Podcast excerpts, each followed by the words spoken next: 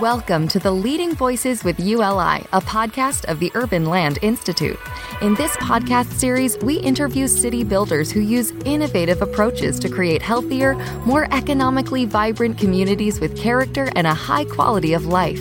These leaders provide inspiration to those of us looking to play a role in building better cities.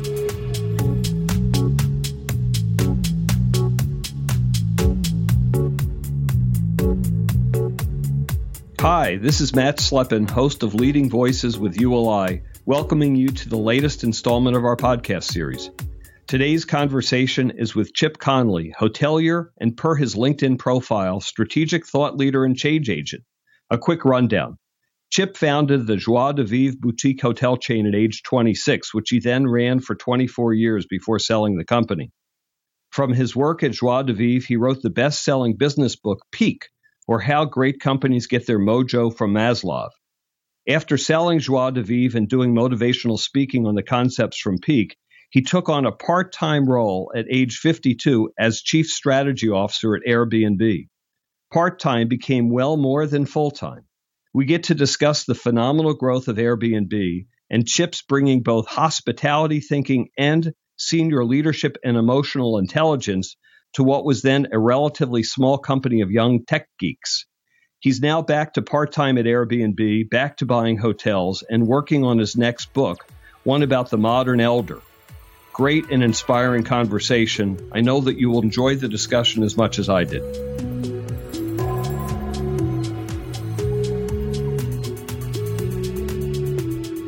If you've been a listener to the podcast series, you know that in my day job, I'm the founder of Terra Search Partners, a real estate-focused search firm where I get to interview leaders in the real estate business as clients and candidates. On the podcast, I get to do the same, but for the purpose of sharing unique stories of leadership and accomplishments in the different nooks and crannies of the real estate world with both ULI members and other listeners. If you enjoyed today's podcast, I hope that you will subscribe to the series, which you can do on iTunes or your favorite podcast app.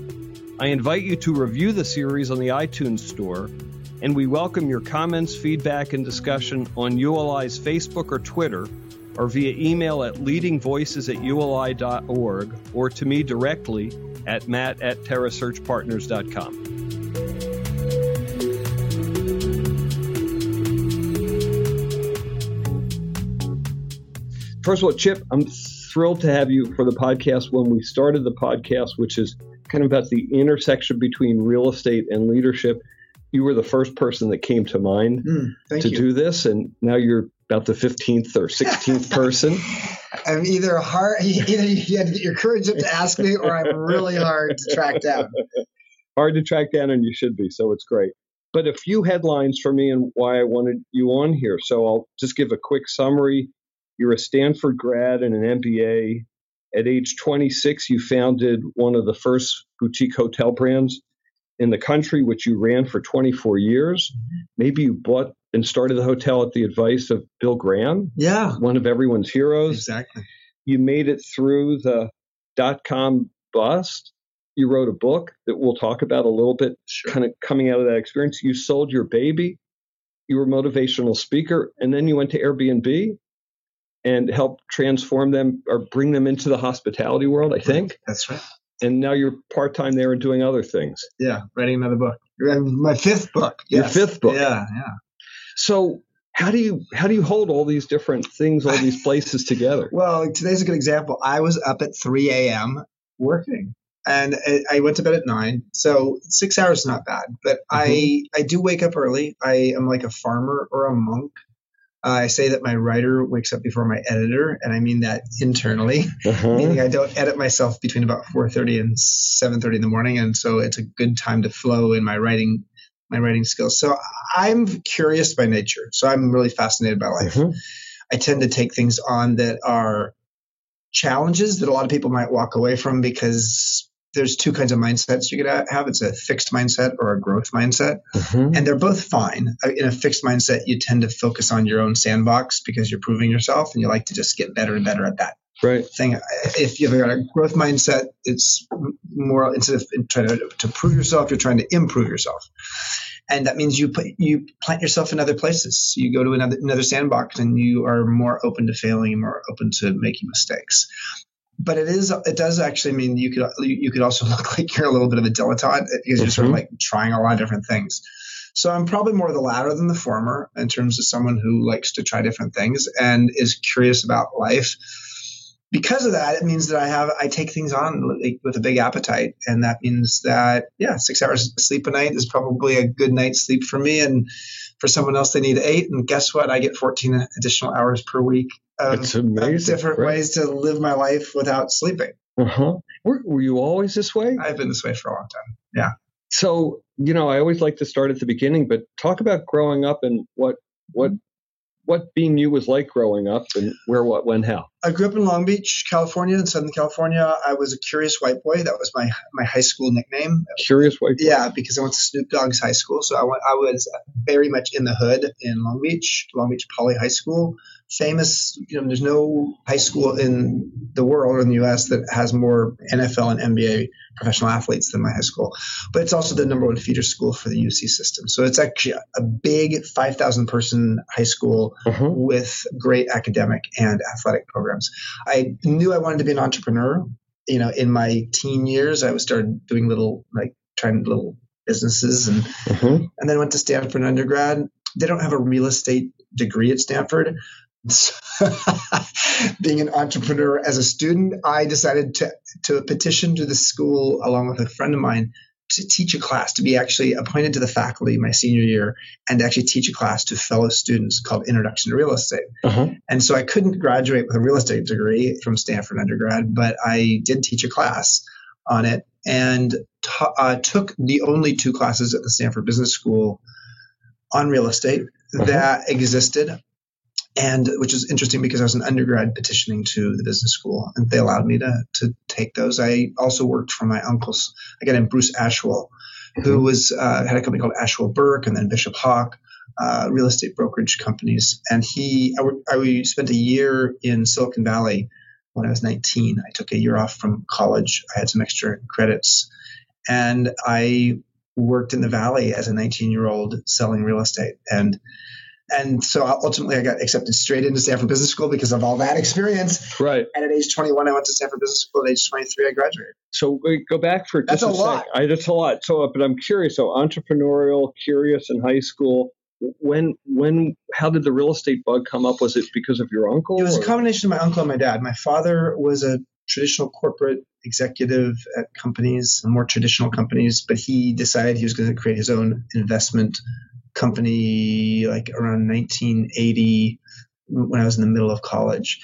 And my uncle had gotten quite well off as just a really sort of bootstrapping real estate developer and broker in Silicon Valley and Sacramento.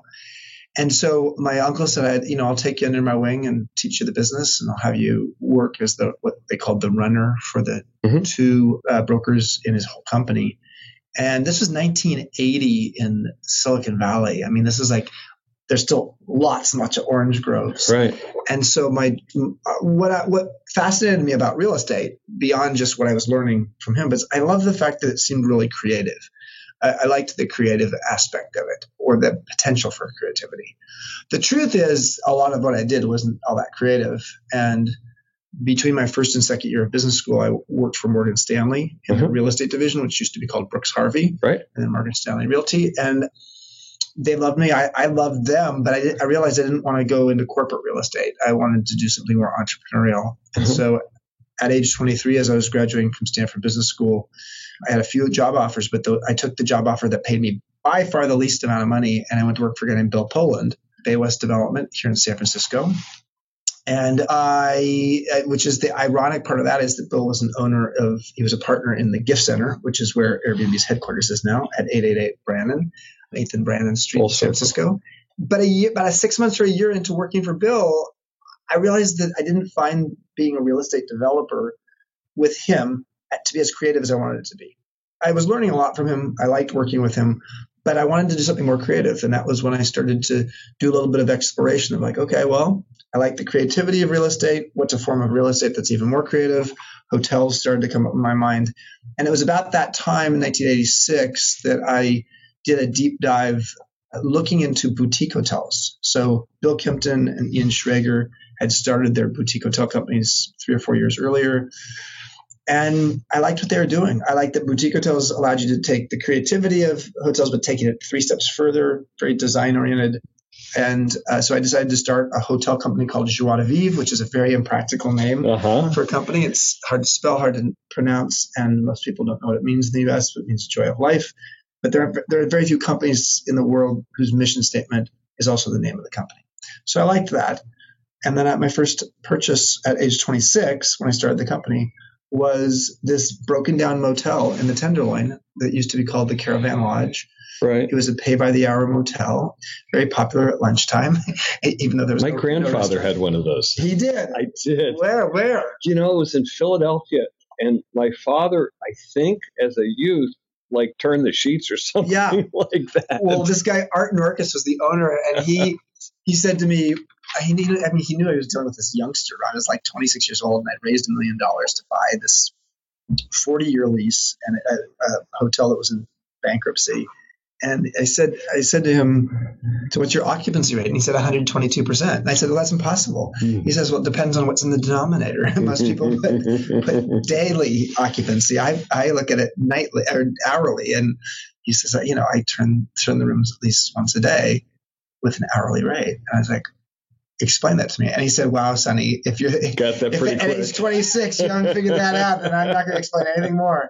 And that place became known as the Phoenix, rising from its own ashes. And that was the first of 52 boutique hotels. And how did Bill Graham come into that story? So Bill Graham came into the story because I was working for Bill Poland, Bay West. Bill Poland loved the idea of somehow Bay West being the joint venture partner on the Shoreline Amphitheater in Mountain View that Bill Graham was building. But the truth is, so he said, Chip, you go out and figure out how to make a deal with Bill Graham.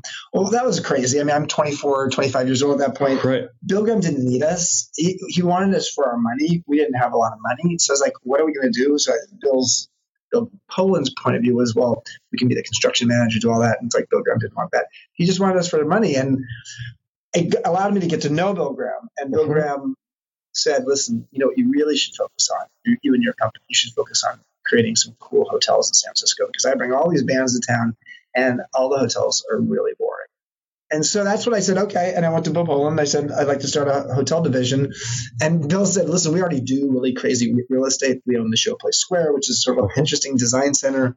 We're not going to do anything more crazy than what we're already doing. And ultimately I said, no, I'm going to go start my own hotel company. And he laughed at me, and I did. That's what I did. And Bill Graham said to me, you know, your first hotel should be focused on bands on the road. And so that's the first hotel, the Phoenix, is a broken down motel, 1950s motel in the Tenderloin, a bad neighborhood in town. But it became very, very popular with bands on the rise or on the fall. So we had the Ohio Four Players. Seasons in the middle. Yeah. Well, yeah, these are like, you know, the Ohio Players and Devo on the fall and Nirvana and Pearl Jam on the rise. And how much did you have? I think about this a lot, but how much did you have? You said Joie de Vie is the same name as its mission. When you started, how articulated it was your mission, and how deeply did you understand that? And one other question, how much creativity, and then how much kind of customer delight? Because that's different than creativity. Well, you can use creativity and innovation to create customer delight. Yes. And I think I'm calling the company Joie de Vivre on the front, I had some sense that what we wanted to create was joy for people, and first for employees and then for customers. I loved Herb Kelleher, who was co-founder and CEO of Southwest Airlines, and he used to say, you know, the customer comes second, and his whole premise was, if you're in the service industry, you got to first focus on your employees.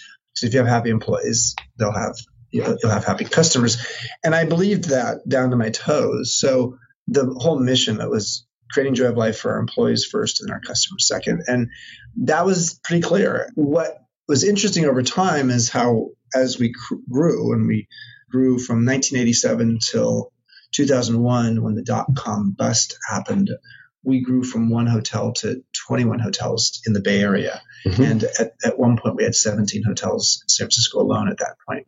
And that was a great time. During the dot-com boom, everything was going great. But during that time, we had to really build the culture, mm-hmm. develop our whole point of view about how we operated. And we were definitely I called it karmic capitalism. What goes around comes around. It's now often called conscious capitalism by John Mackey, who started Whole Foods Markets. And it was then in 2001 when the dot-com bust happened and 9/11 happened, and we went into a serious recession. And the San Francisco Bay Area experienced the largest percentage revenue drop in the history of American hotels, other than by natural disaster, between 2001 and 2005. We were very vulnerable. And that's mm-hmm. when I really got more clear about our operating strategy. Right. And that's ultimately why. And we ended up tripling in size during a very difficult time. And that's when I ended up writing this book, Peak, How Great Companies Get Their Mojo, from Maslow, which was my third book, but it was the one that, more than any book I've written, mm-hmm. is the one that really defines our approach to business, which is very human-centric. Maslow's hierarchy of needs was, you have physiological needs on the base and 5 levels self-actualization at the top. And we just said, okay, well, if that's the hierarchy of needs for humans, what's the hierarchy of needs for employees and for customers and even for investors? Uh-huh. I read the book on the airplane last night. Oh, wow. Well, I didn't read every word, but I got through most of it. We're going to have a corporate training in a month, and we're going to use the book because it blew me away. But the question is, I wonder about this from leaders all the time, is did the book articulate what you already knew, or did the articulation take it to the next level? Kind of talk about the difference. I think the articulation took it to the next level. It was absolutely how we were operating. So even before the dot-com bust, and before I started saying, okay, we need to figure out how we're going to get through this time, we were operating differently than other companies. Mm-hmm. I mean, the name of the company sort of said that. But that very difficult time forced us to really get clear about what was going to be our operating strategy. And then the writing of the book, after the success of it, became my ability to then articulate it externally and internally even better than I had previously. So mm-hmm. I would say it's an evolution process. It's not. Mm-hmm. It wasn't binary. It wasn't like, oh, one day it's just like, oh, okay, now I know it all. No, it was like an evolutionary process over a few years. And I'm really lucky. The book's been out 10 years. It sold a lot of. It was a bestseller, and it's going to go into paperback this fall. And I'm writing the updated edition right now, because part of the reason I ended up at Airbnb, mm-hmm. which we'll get to in a few minutes, I guess, was because the founders of Airbnb had read Peak, and they really liked it as an operating philosophy. And they were a small company at the time, and they approached me and said, "How could you apply this here?" And initially I thought it was going to be a consulting assignment, but it turned out to be a 70-hour-a-week commitment. And back to a point you made a few minutes ago about conscious capitalism, I think it has to be who you are. It doesn't change. But again, when you started this, how conscious were you? What was the goal towards that? Was the goal towards a balance of doing business, doing good? Yeah, did you understand it then? I live in San Francisco, and that's so right. There's a certain amount of just this is woven into the fabric of the culture here. Mm-hmm. I think for me on a personal level, I have, clearly based upon anybody who's listened so far, I'm a pretty ambitious type A person. I just am. And weirdly, that's matched by I've been meditating for 25 years, and I learned how to become a massage therapist at the Esalen Institute, and I'm on the board there, Personal Growth Center. So there's a part of me that's actually as high strung as I could be. Uh-huh. I sort of mellow that out with this, slightly spiritual approach to my life and to business, and it worked. It's worked for me all the way back to when I was selling dirt in Silicon Valley at age 19. So it wasn't. So I don't think for me it was that much of a leap to sort of say I'm going to be more conscious in business. So you were. You bring it to the table. It's just what I bring to the table, and that's great. I mean, that's part of the value of it, is that I think over time it's become more standard in business that's how people operate. Uh-huh. But for me, it's been authentic, and so I think for everybody who knows me, it's like, oh, okay, well, that's just how Chip is. And whereas for some other people, they're like latecomers to actually saying, well, we need to do this because we need to actually look good. We need to have corporate social responsibility because we're going to the planning commission to get our approvals, and they better think that we're a good company. And, you know, so for me, it's like I wouldn't want to operate and be an entrepreneur of a company that I didn't have a lot of pride in. I think your reputation is one of the few things in life that's portable. And it actually, frankly, gets there. Your baggage gets there before you arrive. People will know about it. And I mean, you know, the business you're in is so important in terms of executive search and leadership and whatever a person's reputation is. And when you actually realize that your brand, your personal brand of your reputation is one of the most valuable assets you have in business, it actually shifts how you operate. And I've sort of been in that mindset my whole life, partly because I think I have a father who taught me that. It's interesting. We look at this all the time. Not everyone is better than average in terms of reputation. And there are assholes are successful too. That's true. And we see it a lot. Yeah. Well, now, I'd rather be the... I don't even get political, but you know, okay. No, you're right. You're right. And Steve Jobs. I mean, Steve Jobs was when he came back in his second round at Apple, he was actually a little more emotionally involved. But his first round at Apple, he was just an awful person to work for and work with. So there's a lot of examples of people who don't have emotional intelligence or don't operate consciously who are very successful. I mean, that's in many ways, that's the history of how we think of business and business people, successful business people. I think the nice thing is that we moved into an era where I think you see more of a mixture of people who are, you know, Howard Schultz is, I've known him for a long time, pretty well. And he's ambitious like me, but he's also incredibly focused on like doing the right thing and reputation first and foremost in that company. Yeah, absolutely. And so I think that, you know, I think part of it is a function of how transactional a business is. Real estate can be very transactional. And the more something is transactional, the more risk there is for win-lose situations. And if you have win-lose situations, generally you have a greater risk for a reputational risk, because when someone loses, they want to blame someone else. And so I do think that the real estate industry generally has had some risk as being an industry like investment banking and a few others, they're so transactional that if you operate from a win-lose perspective, you are going to create some enemies along the way. And that means you will have some potential risk of reputational risk. I mean, I've operated in that business, so I don't think that has to be the case, but I just think the odds of your reputation, having some people who say bad things about you are greater in a transactional industry. People are nervous for their counterparty to be someone you may not close with, or you may not close again with, and you want to do business on a repeat basis. That is so true. No doubt about it. That's so true. So coming out of the dot-com bust, you guys succeeded instead of hunkered down. Right. And so talk a little bit about that. And yeah, I mean, we... the model for Peak is if you took the 5-level Maslow pyramid and turned it into a 3-level pyramid, it would be it sort of defines life. You have survival at the base of the pyramid, you have success in the middle, and you have transformation at the top. Most of us in life, when we think of business, think of just that middle. You know, like you want to get beyond survival to get to success, and in many ways, that's how we define a person who has made it in their career.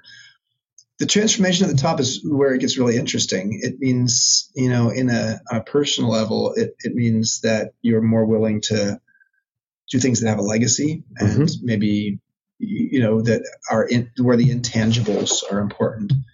So we went through that difficult time with that model of survival, succeed, transform. That's the transformation pyramid, applied it to employees, customers, and investors. And our whole premise was, let's make sure we get the base of the pyramid right. If we get that right, then we can move up the pyramid. And our basic belief was that great companies and great leaders operate from the top of the pyramid, from the peak of the pyramid, meaning that they find a way to get to transformation for employees, customers, and investors. If you do that well, you create greater loyalty and greater differentiation. And in general, it means you can actually price yourself at a premium for the product or service you offer, because people actually are flocking to you. And, so that's in an abstract way, a definition of what we did. And yeah, I mean, 52 boutique hotels later, the company succeeded based upon that through two very difficult downturns. We had the dot-com bust, and then we had the Great Recession. And it was in the Great Recession that I came to the conclusion, after almost 24 years being CEO that I was burnt out, and I liked writing books. And the thing that used to be my calling, which was the founder and CEO of Joie de Vivre, had become more of a job. And now I wanted to spend more time writing and speaking. And so ultimately, I sold the management company and the brand, but I kept the ownership of a lot of the hotels. So I used to have 16 hotels. I now own 8. And yeah. And so but Joie de Vivre, the company I built over those years, I sold it to John Pritzker, whose father started Hyatt. Of course. And what was it like selling your baby? And have you watched your baby? And has it disappeared into that company? How does that work? It's hard. It's hard. There's two sides where it's hard. It's hard when you're actually creating 52 boutique hotels, each one with its own personality. So it's for those who don't know Joie de Vivre, because we're a very West Coast centric company. It moved beyond West Coast now, but when I was operating, it was just in California. Every hotel has its own name. So in San Francisco, the Hotel Vitale on the Embarcadero, a hotel built from the ground up, great location, is one of our hotels. People might be familiar with that one, for example. So to have 52 different hotels, each with its own personality, it's like having 52 children. And you're birthing 52 times. Oh, yeah, exactly. And everyone's different. Each one's like a unique one. And so when we would lose one, because 60% of our hotels we didn't own. So if it's the end of a management contract, someone's selling the hotel, they're selling the hotel to an operator who's going to operate it themselves. We as the management company lose our job. So that I've had to learn that for a long time. But the idea of then selling the company, because the company is the people. The 3,500 people in the company were the people who really were the culture. The culture was a compilation of all these hotels and the restaurants in the hotels and then spas as well. But, that was hard. It was very hard because I was sort of the papa and the mama of the company, and the culture of the company was defined by me. But I knew in 2008, 2009, when we were in the depth of the recession, I just knew that I didn't have the stomach for it anymore. I was really ready to move to whatever was next for me. Again, my curiosity factor. It's also a Zen thing, because you're saying the company, you were the mama and the papa, but the company, you were the company was you. Well, that's and you probably had to move on with yourself. Well, that's the interesting proposition, which is when people would ask me for many years, people would ask me, how you doing? And I'd say, the company's doing fine. Right. Or in the early days, the first hotel, the Phoenix, how you doing? The Phoenix is fine. And so the process of me molting like a snake that actually has a molted skin, right. The process of actually, in essence, molting my identity was actually something I was doing before the world even knew. I could feel it. Mm-hmm. I could feel it. And what happened was the Great Recession really precipitated me having to make that change. Because the company deserved having a CEO who absolutely wanted, with 100% certainty, that they wanted to be sitting in that chair. And I didn't have that certainty anymore. So it was hard. And it was hard, since then, 7 years ago almost, to sort of see changes that sometimes I agree with, sometimes I don't agree with. But, you have to recognize that if you've made the decision that you don't have 100% to put into that, and you've sold the business as well. Mm-hmm. Although I did sell over time. So it was over between 2010 and about 2013, I sold a little bit at a time. And again, I'm just selling the management company and the brand. You can give feedback to them. You can give, critique if you want, but you can't be the backseat driver. It's not yours anymore. Yeah, it's not yours. So you just have to move on. And I think that that's why the Airbnb opportunity was a fascinating one, because in some ways, the first couple of years after I sold, I actually felt fine because I was executive chair for about a year and a half and actively involved. And then I really started pulling back a lot. We had a merger with Thompson Hotels called the merged company Commune Hotels. And then that's when I felt really quite separate from the organization. And I needed to move on. And there was a part of me that didn't know what was going to happen next. And that's why, when the three founders of Airbnb approached me and asked, hey, we want to democratize hospitality. I was like, well, that sounds pretty interesting, but who the hell's Airbnb? That was one of those classic establishment players in an industry that was about to get disrupted that didn't even know the company that was going to disrupt us. They were here in my own town. I had heard of Airbnb. I thought it was a subsidiary of Couchsurfing. I didn't realize it was a different thing. I didn't realize they were growing as fast as they were. So I gave a speech there at their headquarters, much smaller headquarters, And the company now has, funny enough, it has almost exactly as many employees now as Joie de Vivre did when I sold it, which is around 3,500 employees. But when I started 4 years ago, it had 350 employees. So it's 10 times larger today. Our revenues are 20 times larger. It's in 4 years, we've come a long way. It's just hard to think, although it's obviously one is a service intensive business and the other is a brain intensive business. I don't know the right word. But well, we're a technology platform that, you know, the thing that was very clear when they asked me to join was there were three legs of the stool, and they had gotten two of the legs right big time. Two of the three very young. The founders were 24 and 26 when they started. They're now, you know, about 33, 34, 35. When they started, it was two of them were designers, so web designers and just smart at just design. They went to Rhode Island School of Design. And the other one was a Harvard engineer. So they had design and technology down pat. But there was not a person in the company that had a hospitality or real estate background. So the hospitality and travel business, which is what the business really was, didn't have anybody representing them. And so that was part of, initially I said, okay, I'll help you out as a consultant 15 hours a week and I'm just help you to become a hospitality company. And that turned into pretty quickly head of strategy, head of learning and development, head of business development, head of business travel. And you know, I was at 70 hours a week. Right. And that was shocking, but in retrospect, I'm glad that I sort of went all in. It did mean I was sleeping less, but it meant I was traveling the world a lot and developing, you know, relationships with our host and guest community all over the world because we're in 34,000 cities, right, as well as having to go into the hotel brethren out of the world and real estate developers and who were sort of leery and have them cope with us and say, okay, let's talk about how we can be a little more collaborative here. And that's still an effort. So let's go back to a couple things. And you talk about the three legs of the stool. I'm thinking of a fourth leg to the stool, which is how does the company operate, feel? How does it work? Yeah. So there's 350 people. There's 320 something year olds who are technology people running this company. Did they hire you? And they read your book. Yep. So did they hire you for an inoculation of hospitality knowledge, or did they hire you to be kind of the adult in the room or the culture person in the room, or both? Yeah. I've never said adult in the room because I have a hard time with that phrase. A lot of people say it all the time to me. Think of Eric Schmidt because it's a similar thing. It is with Eric Schmidt at Google. It was both in the sense that they hired me absolutely quite explicitly to be the hospitality guru and the person who could understand how we can become a hospitality company. But they also hired me, Brian hired me specifically to be his mentor. I was going to be his mentor and help develop leadership amongst the senior leadership team. So I became head of strategy quickly because in many ways, these guys had just sort of found a business. They created a business that just like grew up and overnight, and they didn't have any background in that. And so in many ways, I was helping them with the entrepreneurial and leadership and strategy skills that someone who is a little older could offer. And I have to go back to the 15 hours a week because I still can't get my head around that. Yeah. But that's in retrospect because maybe at the time this was a lark.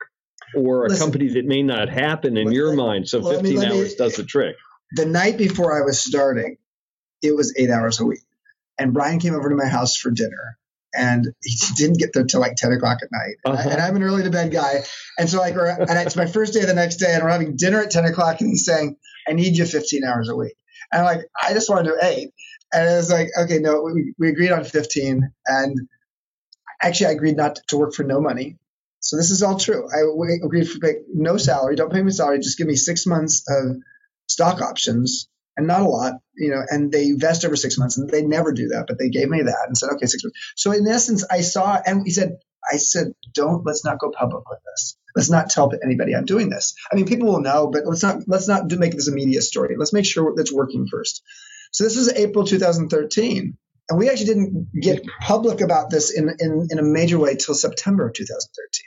So for 4.5 months, my friends knew and a lot of hoteliers in San Francisco knew, but we kept it pretty quiet because it was originally going to be 15 hours a week. But by the third week, it was like 15 hours a day. And it was very clear at that point that what they needed, and they got it. I mean, Brian's a very smart guy. I really have a lot. I could not have done this if I didn't feel like I had a lot of respect for him. And the feeling like, wow, this is a great opportunity to not just to teach someone to become maybe the CEO of his generation, but also to learn from him and the company. I've never been. Learning comes both ways. I'm 52 years old, no tech experience, a real estate and hospitality person. All of a sudden, in the belly of the beast of one of the two fastest growing tech companies in the world, and I was lucky. I mean, I could walk to work. It was 12 blocks from my home. It was in our headquarters, moved to where we are now, just 2 months after I was there, and that was Bill Poland's building. The Bay West Development owned that building as a part owner in that building when I was many years earlier. So what a fascinating opportunity. And then to apply my principles of Peak in a company that was a global company was a beautiful opportunity. We've been reading a lot of the contrast between, we read a lot about Airbnb. Yeah. Of course, we're reading about Uber. Right. And you have to have a willing victim to want to be mentored and to have someone help them run their company. Yeah. So we just look at Brian Chesky at the other end of that spectrum. So Brian and Travis is the CEO of Uber. And you know, because they're both sharing economy companies that have been disruptive to an industry, and they're both based in San Francisco, they're both tech companies. There have been a lot of comparisons for sure, and the values of the companies are quite stunning. But Travis made a different decision. He decided to sort of go alone, and whereas I can't say anything more about him. I don't want to be disparaging in any way. But what I will say is that Brian has this growth mindset. He's so curious. He's always asking. You know, he reaches out to people like who used to run the CIA because we're a trust and safety business. So how do we actually CIA figures out like who are the people out there who are you got to be worried about? Well, we better do that too, because you know, if you're letting someone into someone else's home, how do you actually figure that out? So Brian figures out how he can get a hold of the former, you know, head of the CIA. So he's just amazing in terms of how he would go out and get these contacts. But I think from a cultural perspective, it was clear that he knew that there's a lot he could learn from me, and that he wanted someone to be by his side on this rocket ship. And the thing that I had to do after having run my own company for 24 years, I hadn't answered to anybody since I was 25 years old. And all of a sudden I realized, like, I'm going to be the mentor, but also he's going to be my boss and on the org chart. And I haven't gotten a performance review from anybody for a long time. And this performance review I'll get from Brian, he's 21 years younger than me. Mm-hmm. What's that going to feel like? And I was twice the age of the average employee in the company as well. And I'd never been in a tech company. So there was just a lot I had to get used to. And so I realized quickly that I was both the mentor and the intern. And my 4 years there, I think I was really benefited by the fact that I figured that out early. Otherwise, and I had to shift my identity. I had to basically say, my God, I'm not the CEO here. I'm now the CEO whisperer. I'm the person who's helping him succeed. I'm not the person, you know, on the front of the stage. You know, I arrived here today for this interview, and the San Francisco Chronicle has a front page story on me on the front page of the business section. That is so weird because that didn't happen for the last few years. I've been sort of on the sidelines just helping the senior leadership team, the founders, and especially Brian. And it allowed me to right-size my ego in many ways so that I could be – my legacy here could be not, you know, the thing that I founded, but the thing somebody else founded, but that I can help that company grow. And, you know, as much as we're a disruptor and we're controversial, I think a lot of people have to look at us and say, wow, that company has come out of nowhere, and it's impressive what we've been able to accomplish. And relative to Uber, we have been very reputation focused. Now, in San Francisco, it's been a little bit, you know, in New York and a few other markets, that's been pretty challenging. But generally, globally, the reputation and brand value of Airbnb as a company is quite high. Mm-hmm. You can't not. I'm trying to think of disrupting cab drivers, and I'm thinking of disrupting hoteliers or B&Bs. It's very different. I mean, because I think Uber and Lyft, they literally are a replacement of the cab industry, and because it's very transactional business, right? And we're not a replacement of the hotel industry, and that was the part that I had to really go, because there are, you know, I've been on the road a lot the last few weeks, and sometimes in an Airbnb home, and sometimes in most of the time in actually a hotel, because the shorter the length of your stay, the more a hotel makes all the sense in the world. And while we've gone into business travel, and we have 300,000 or 400,000 corporate accounts now. Mm-hmm. Generally, the corporate accounts they're using us are SMBs, small businesses, and the big ones that are using us, the Morgan Stanleys and Googles of the world. It's usually for extended stays, you know, because someone's staying, right, you know, 5 days or longer, and we're perfect for that. I mean, I think we're frankly the dominant hospitality player in the world for people staying a week to 3 months now. I mean, mm-hmm. Dominant. There's not a close second in that week to 3 month market. But yes, of course, we have people staying, you know, one or two nights too. For us, we do both usually corporate hotels, yep. But going to Philadelphia in a couple weeks for a family event. I'll be there for the weekend. I'll be there with my wife. I'll be in a suburb that has no nice hotels. Yeah. I haven't yet hit click with someone. I'm about to hit click on Airbnb. Yeah, well, good. Thank you. Do it. It's great. Well, what I had to teach there, and I won't spend a lot of time on this because this is more focused on real estate than hospitality, the podcast, right. But to actually step into this place that doesn't have a hospitality history and say, oh, well, how do you, right. I know what it's like to actually help our employees to provide the service that makes us build a great reputation, but how do you do that with hosts who aren't your employees? But I'm really proud. I'll get to the sort of the summary of this, which is that, you know, at this point, Airbnb's guest satisfaction scores are substantially higher than the hotel industry. And we use the same metric as the largest hotel companies in the world, mm-hmm. Which is called Net Promoter Score, NPS. So we're really proud of that. And a lot of it came back down to what I learned in Peak, which is it's all about psychology. What are the incentives for hosts to actually do a great job? And how do you actually use some positive reinforcement, but also occasionally the stick, and the stick being like, let's take hosts off the platform. We're not good in the quality. And yeah, exactly. And we're also a network effects business, which basically means, which is a tech talk for, like, Facebook is a network effects business. The more everybody goes there, it's like a farmer's market. Maybe there's three farmer's markets in a city on the same day. Well, the one that's really big is where both the buyers and the sellers tend to go, unless it's a really niche-oriented farmer's market over there, because the buyers and sellers, the gravity of the size of that farmer's market allows you more choice. And more hosts and more sellers. So hosts and guests are the same thing. Uber and Lyft, same thing. That's a network effects business. That's a local network effects business, and Airbnb is a global one, which is part of the reason I think that our business model long term is actually maybe even better than Uber's, because once you create the global platform, mm-hmm. it's really hard for people to compete with us in the home sharing business. Maybe impossible unless it's a niche. I think you're right. Maybe you can do it in certain areas, like China and India have a competitor to us, and there are companies like HomeAway, which got bought by Expedia, that in the vacation rental market, they're definitely a competitor. They were here way before we were, but yeah, we're sort of across all of these, as opposed to just vacation rental, right, just one country. And you probably have so many surprises, unintended consequences. So when I visited your office a couple of years ago, one of the stories I heard about an unintended consequences, what do you do during a flood? And maybe it was about the big flood in New York. Yeah.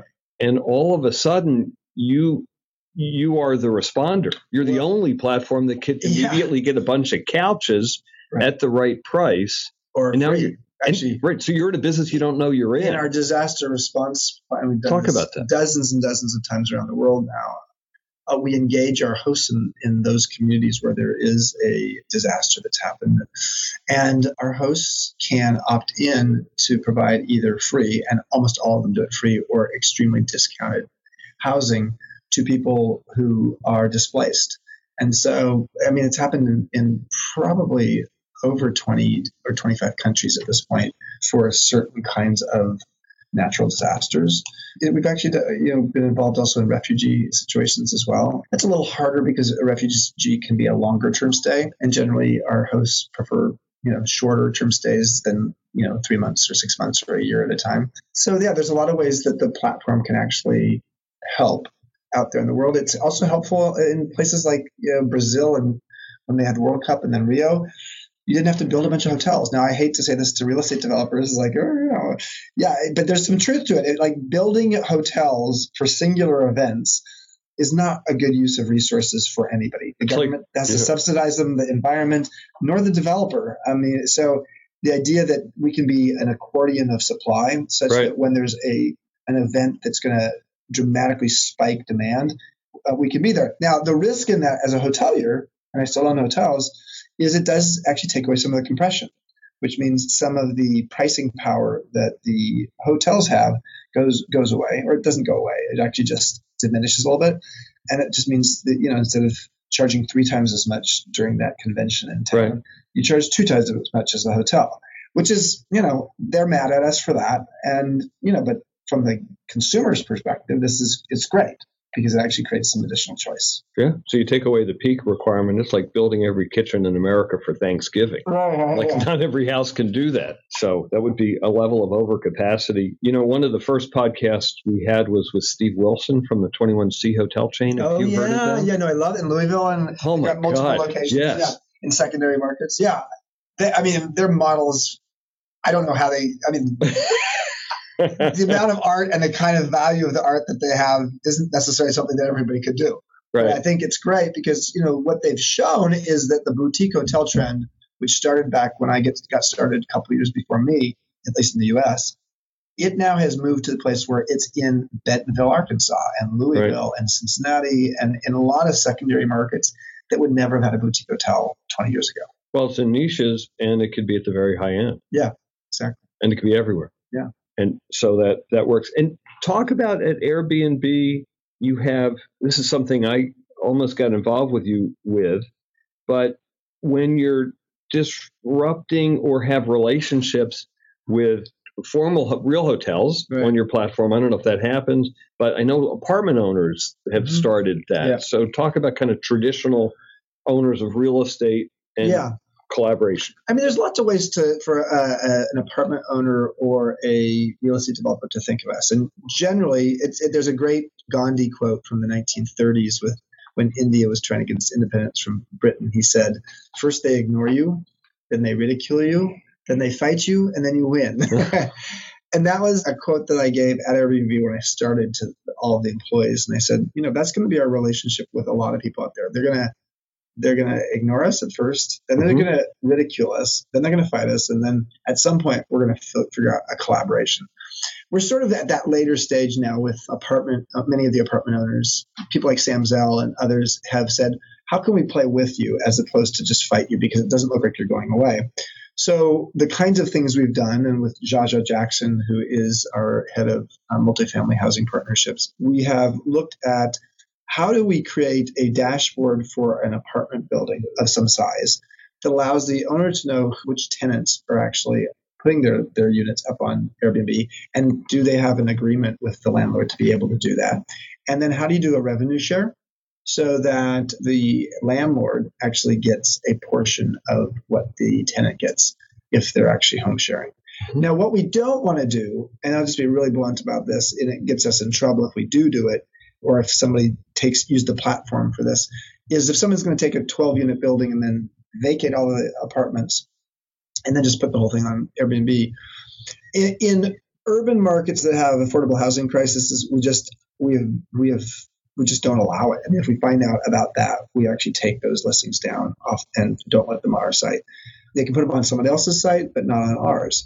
And yet, in some markets, like, let's say you're in a depressed area where there's a 20% vacancy rate for apartments, yes, maybe it works there. Or in a vacation rental area where there's a lot of condos and people's second homes, and people are only there 2 or 3 weeks a year, of course. People are, you've got to be able to rent these spaces. And a lot of owners don't want to do long-term rentals for their second home because, what if they decide they want to go last minute and, then they've got a month-to-month person staying there. And how do they get that person out? So there's some natural synergies between landlords and developers. Developers are looking at Airbnb and saying, gosh, like Sam Zell's built Equity Residential across the street from Airbnb headquarters. He's got a building, he's building a huge building, 855 Brandon, with lots of 3-bedroom units. Now, Nobody wanted to do 3-bedroom units in the past. And he may have had to do that to get approvals with San Francisco, because that's part of the mythology in San Francisco is if you build 3-bedroom units, you get more families to stay in town, which doesn't happen a whole lot. But what it now does is says, okay, you rent a unit. I'm going to use another unit as an office. And then my the third unit, I'm going to actually rent on Airbnb. I mean, when I say unit, I mean bedroom. Understood. And so that third bedroom is like, I can just have, you know, maybe 15 days a month of somebody staying in that extra bedroom, which is a little bit further from my master bedroom. And I have an agreement with my landlord that the landlord makes X percent of whatever I'm making. And it's, you know, it tends to vary between 10 and 15%. So that, the fact that actually some buildings are even being designed with this. The sharing economy. It's just, you know, and it's the future. And, you know, buildings are going to be designed such they don't have as many parking spaces in the future in certain urban markets for the same reasons. And maybe they'll actually be designed such that they're micro units that people know, gosh, I'm a McKinsey executive on the road, 28 years old, and I just go on the road a lot. And so I just have a micro unit that I just rent when I'm not there. So I, you know, there's a lot to this trend, and there's also a big trend toward what are called the digital nomads, the people who are actually staying a week to 3 months, who sort of like don't have to, they don't own a house, they don't own a car, they're 30 years old, they're a software designer, an entrepreneur, and they live in Bali or Baja for 3 months, and then they go live in Boston or Austin for 3 months.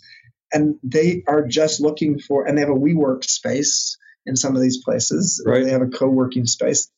And that is, I don't want to say that's the whole future of like how people are going to work. It's not. But, you know, could it go from, you know, 0.25% of the population today to 10% of the population 10 to 15 years from now? Absolutely. So you left Airbnb, or you're part-time? I finally moved from 70 hours a week to 20 to 30 hours a month. Actually, 20 or 30 hours a month. I moved from head of global hospitality and strategy to the strategic advisor for hospitality and leadership. And that just means I'm really there to – I know the organization well. I took a Lyft from over there to here to talk to you about this. So I'm there a lot still, definitely more than 20 to 30 hours a month, but it's transitioning down. It's trending down in terms of the number of hours I need to put in, partly because I just know what's going on. I can, you know, I'm a pretty quick read, you know, a 20-minute conversation about an issue the company's facing can lead to, you know, a 20-minute conversation and then a 20-minute decision. And so I can be helpful in that way. And is this so you can do the next thing? Is this the same thing that happened at the end of? Yeah, I'm curious about something else. I'm writing a book called Modern Elder. The whole premise of this book is if we're going to live 10 years longer than our parents, but power in a digital society is moving 10 years younger, do the math. 10 years longer, well, I'm going to be 10 years older, but power is moving the opposite direction of me. I have 20 years of additional irrelevancy and obsolescence. And so what I'm curious about is, you know, as of this year's college graduation, we will have 5 generations in the workplace at the same time. We've never had anything close to that. 3 before, right? Yeah. So if there are 3 times as many people in their 70s. So baby boomers go to about age 71. 71's a 2. But there are 3 times as many people in their 70s in the workplace today compared to 25 years ago. So there's a lot of people in their 70s. That's the silent generation or the greatest generation, whatever you want to call them. And those, you know, my father would be that, you know, 1937, 38. My parents were born. So there are people who are in their 70s. So that's one generation. Then there's the boomers. Then there's Gen X. Then there's millennials. And then there's Gen Z, which is the people who are just graduating from college this year. So now you got 5 different generations, all with different perspectives. How do you help create a wisdom transfer between generations? And that's what I learned at Airbnb. You know, I was supposed to come in and be the wise elder, but quickly I realized, well, I'm not. I'm mentor half-time. I'm an intern half-time. Right. It's like Robert De Niro and Anne Hathaway in that film a couple years ago called The Intern. That's sort of my situation was very different than Robert De Niro and Anne Hathaway. He was almost like secretary intern, like very subservient. My role is sort of like, actually, no, I was mentor, but also, but reporting to him. But what it became very clear is there was a symbiotic nature of sometimes I'm a mentor, sometimes I'm an intern. And I want to write a book about this because I think that the idea that people over 50 feel a little bit irrelevant in a world that's getting more and more digitally focused. And those who are most adept at digital tend to be younger.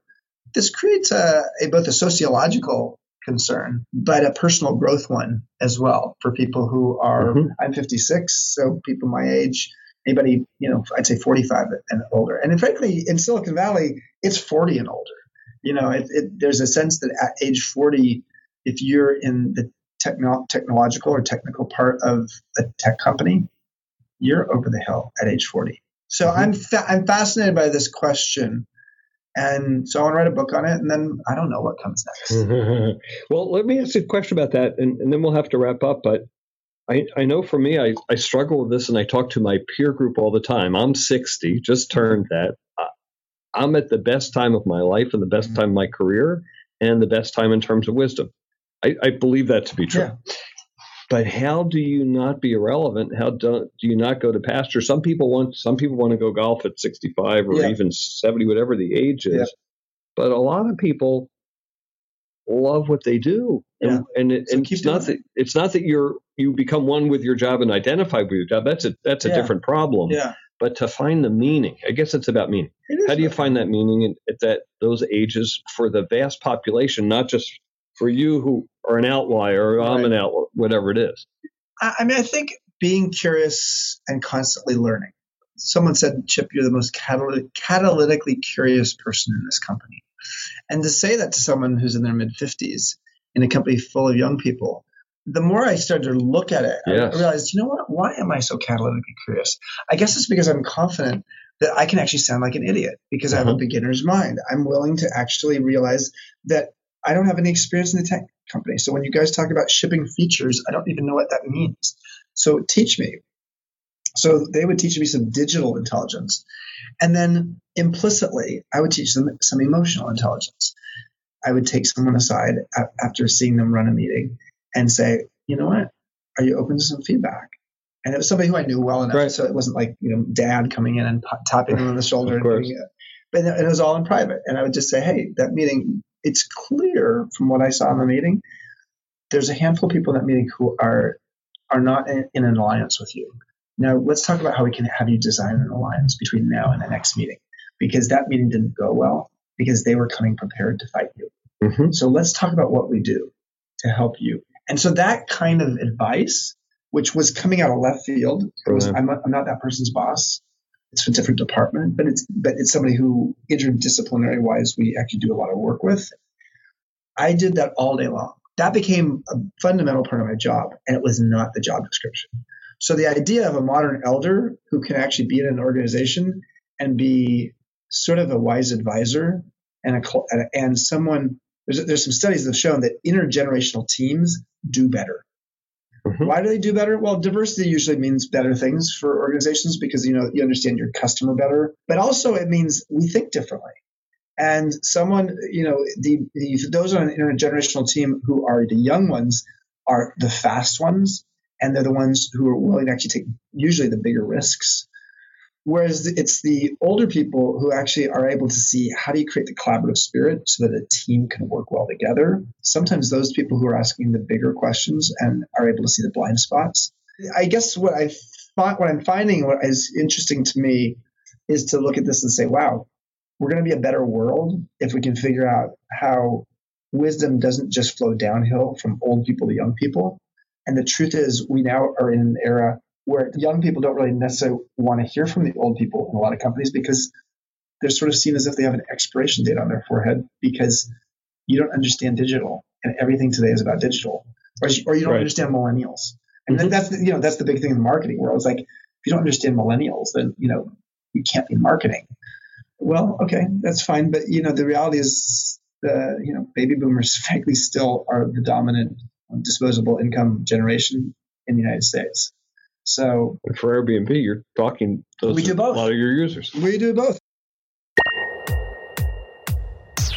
We hope you enjoyed this installment of the Leading Voices with ULI podcast. hosted by the Urban Land Institute. To learn more about ULI's leadership network or to join ULI as a member, please visit uli.org.